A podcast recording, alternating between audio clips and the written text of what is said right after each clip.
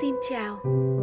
Các bạn đang lắng nghe nội dung trưng bày Khoảng lặng ra mắt nhân kỷ niệm 50 năm chiến thắng Điện Biên Phủ trên không tháng 12 năm 1972, tháng 12 năm 2022.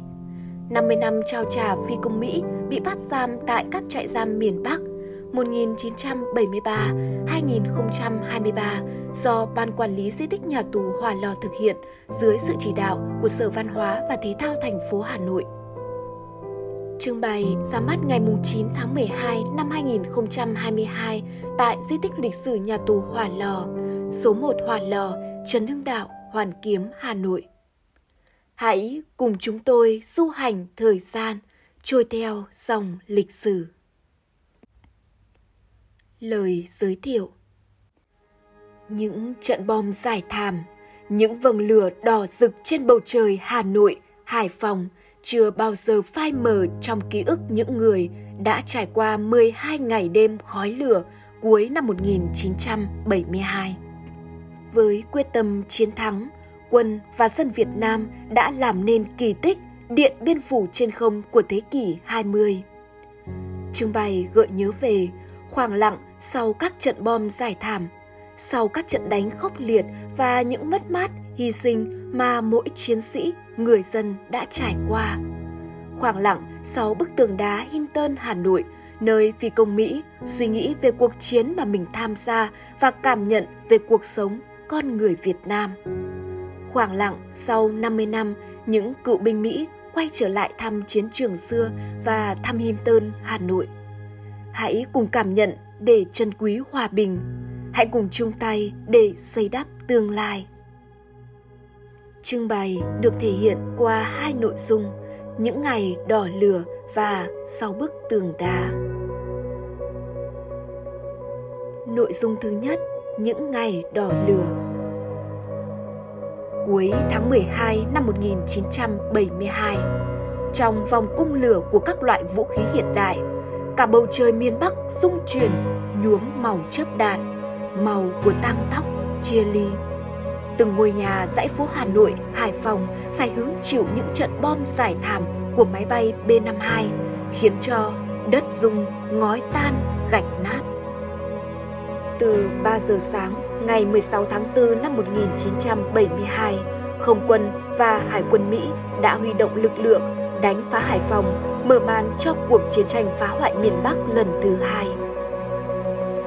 Ông Chu Trí Thành, phóng viên chiến trường kể lại. Ở Hải Phòng, B52 dài thảm xuống trạm xăng dầu, nhà máy xi măng, khu phố Lê Trân, Hồng Bàng và khu Thượng Lý. Trong nhiều căn hầm trú ẩn, có gia đình chết gục vào nhau ở tư thế tránh bom. Lúc đó, trong khu Thượng Lý bị san phẳng như mặt ruộng, mặt ao. Nhìn bên kia cầu chỉ thấy đám cháy ở khu xăng dầu, lửa còn bốc cao, khói đen thành cột nghi ngút một góc trời. Đêm ngày 18 tháng 12 năm 1972, máy bay Mỹ ném bom vào phố huyện Đông Anh, Hà Nội. Hai chị em cháu Trần Khánh Vân, 17 tuổi, Trần Kim Oanh, 14 tuổi, bị thương nặng. Bố và chị gái cùng đứa con nhỏ của chị gái bị bom sát hại.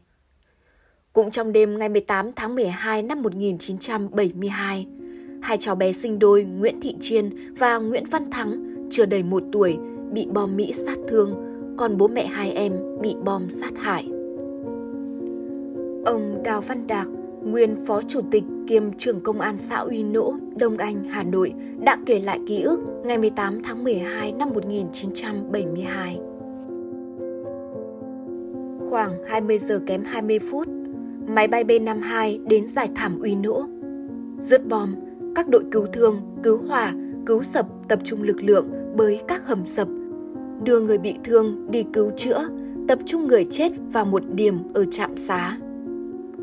Thế nhưng, đến nửa đêm, máy bay lại vào đánh bay hết cả quan tài.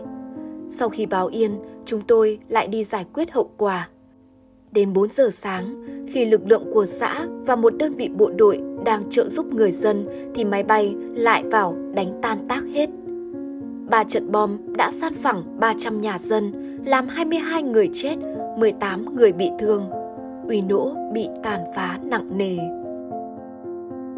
Những hình ảnh máy bay Mỹ ném bom tàn phá nhà ở của người dân ngõ Lý Thường Kiệt ngày 21 tháng 12 năm 1972 hay tàn phá khu lao động Mai Hương, Hà Nội ngày 28 tháng 12 năm 1972 sẽ mãi không phai mờ trong ký ức những người đã trải qua 12 ngày đêm khói lửa.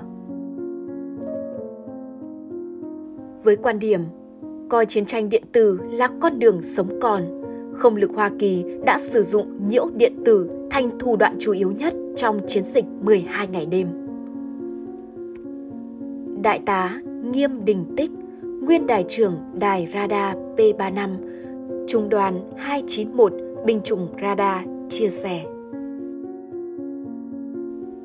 Mỗi B52 có 15 máy gây nhiễu, hai máy phóng nhiễu giấy bạc.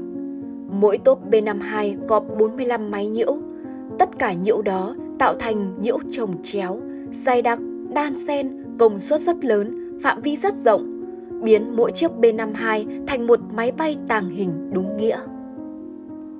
Trước tình hình đó, Bộ Tư lệnh Chiến dịch chỉ đạo lực lượng tên lửa hiệp đồng hòa lực chặt chẽ giữa vòng trong với vòng ngoài, hòa lực của tên lửa với hòa lực đánh địch từ xa của không quân tiêm kích và hòa lực bảo vệ của pháo phòng không. Tất cả đã giúp phát hiện sớm B52 để tiêu diệt. Đêm 26 tháng 12 năm 1972, Đại tướng Võ Nguyên Giáp ra lời kêu gọi. Kẻ địch thua đau và nhất định sẽ bị thất bại hoàn toàn, nhưng chúng vẫn ngoan cố kéo dài cuộc tập kích. Các đơn vị hãy bắn rơi nhiều B-52 hơn nữa. Hãy giáng cho quân Mỹ một đòn điện biên phủ ngay trên bầu trời Hà Nội thủ đô thân yêu của chúng ta. Với niềm tin chiến thắng, quân dân Hà Nội, Hải Phòng đã nhanh chóng thích ứng cuộc sống, vừa sản xuất vừa chiến đấu.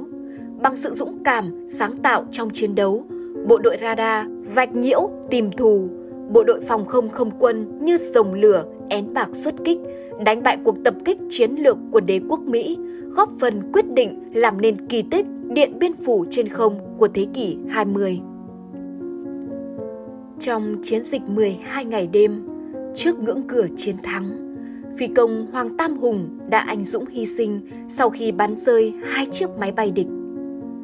Anh là con trai duy nhất của Phó Thủ tướng Hoàng Anh. Năm 1965, 17 tuổi, đang là sinh viên Đại học Bách Khoa, Hoàng Tam Hùng tạm biệt giảng đường đi học lái máy bay phản lực. Tháng 9 năm 1972, anh được điều về Trung đoàn Không quân 927. Tại đây, các anh hùng phi công nổi tiếng như Nguyễn Đức Soát, Nguyễn Tiến Sâm, Lê Thanh Đạo đã hướng dẫn các bài bay không chiến cho anh. Ngày 28 tháng 12, Mỹ đánh vào Hà Nội, Hoàng Tam Hùng nhận lệnh đánh chặn ở Ninh Bình. Sau khi bắn rơi chiếc RA-5C bằng một quả tên lửa, Hoàng Tam Hùng nhận lệnh về hạ cánh. Nhưng lúc đó, máy bay F-4 của địch bão vây quanh chiếc MiG-21 của anh trên bầu trời phủ lý, Hà Nam. Anh bình tĩnh đưa một chiếc F-4 vào vòng ngắm, ấn nút phóng tên lửa, chiếc F-4 bốc cháy. Nhưng đúng lúc đó, một quả tên lửa của địch từ chiếc F-4 bay phía sau đã bắn trúng máy bay của anh. Anh không kịp nhảy dù và anh dũng hy sinh khi mới 24 tuổi. Vậy là ngay trong trận xuất kích đầu tiên trên máy bay tiêm kích MiG-21, chàng trai Hoàng Tam Hùng cùng với phi công Vũ Xuân Thiều cũng là học sinh Hà Nội, là những chiến sĩ cuối cùng hy sinh trong trận chiến bảo vệ bầu trời thủ đô. Bố mẹ thân yêu, qua hai đêm nặng nề, cái nặng nề vì phải đứng nhìn lửa đạn hết đợt này đến đợt khác giải xuống Hà Nội. Con thấy uất ức lắm vì chưa làm được gì con nghĩ bây giờ không phải là lúc lo lắng cho ngôi nhà của mình cũng không có quyền nghĩ đến bản thân trích thư thượng úy phi công Vũ Xuân Thiều viết gửi gia đình ngày 21 tháng 12 năm 1972. Hà Nội, Hải Phòng và các thành phố khác đều trở thành chiến trường đặc biệt. Nhân dân miền Bắc nhanh chóng thích ứng để sống chung với bom đạn, vừa sản xuất vừa chiến đấu. Người dân sơ tán về các vùng ngoại thành, chỉ những người làm nhiệm vụ chiến đấu, phục vụ chiến đấu mới được ở lại nội thành. Hệ thống, còi báo động, loa phát thanh, kèn báo động, trạm quan sát máy bay địch được lập ở khắp nơi. Các vật dụng tránh bom như hầm cá nhân, hầm kèo chữ A, mũ rơm, con rúi chống bom bi đã hạn chế được nhiều thương vong. Năm 1972, Hà Nội có hơn 40 vạn hồ tránh bom cá nhân và 90.000 hầm trú bom tập thể. Mỗi người dân có ít nhất 3 hầm trú ẩn ở trong nhà, cơ quan và trên đường phố. Đến ngày 21 tháng 12, sau trận ném bom của B-52 vào khu An Dương, thành phố Hà Nội lại sơ tán cấp tốc. Chỉ những người làm nhiệm vụ chiến đấu, phục vụ chiến đấu mới được ở lại nội thành. Lẫn trong tiếng còi báo động phòng không là tiếng loa phát thanh khắp nơi. Đồng bào chú ý, đồng bào chú ý, máy bay địch cách Hà Nội 50 km. Tất cả mọi người cần nghiêm chỉnh chấp hành điều lệnh phòng không nhân dân thành phố. Đồng bào chú ý, đồng bào chú ý, máy bay địch cách Hà Nội 70 km. Tất cả mọi người cần nghiêm chỉnh chấp hành điều lệnh phòng không nhân dân thành phố. Trong những năm chiến tranh phá hoại miền Bắc của không quân Mỹ, hệ thống truyền thanh dân sự tại thành phố Hà Nội được thực hiện kỳ công nhất. Từ năm 1965, Hà Nội đã có mạng lưới truyền thanh trên khắp thành phố, gồm cả những huyện ngoại thành, được chỉ huy thống nhất từ một trung tâm, cao điểm nhất có đến 1.730 km đường dây và 6 vạn chiếc loa được phân bổ trong các gia đình, đường làng, ngõ xóm. Trong chiến dịch 12 ngày đêm Điện Biên Phủ trên không, ngoài việc phát đi những tin tức thời sự của đất nước, hệ thống truyền thanh Hà Nội còn phục vụ đắc lực cho việc chỉ huy chiến đấu của Bộ Tư lệnh Thủ đô, đóng vai trò quan trọng trong việc báo động phòng không. Lời đọc của phát thanh viên Nguyễn Thị Thìn đã in sâu vào ký ức của mỗi người dân Hà Nội từng sống trong khoảng thời gian đó. Trong những trận đánh phá ác liệt, nhà máy, xí nghiệp, bệnh viện, nhà thờ, các khu dân cư bị tàn phá nặng nề. Hàng ngàn chiếc loa bị hỏng, hàng trăm km đường dây bị đứt. Để đảm bảo truyền thanh thông suốt, những cán bộ công nhân đã vượt mọi khó khăn để sửa chữa.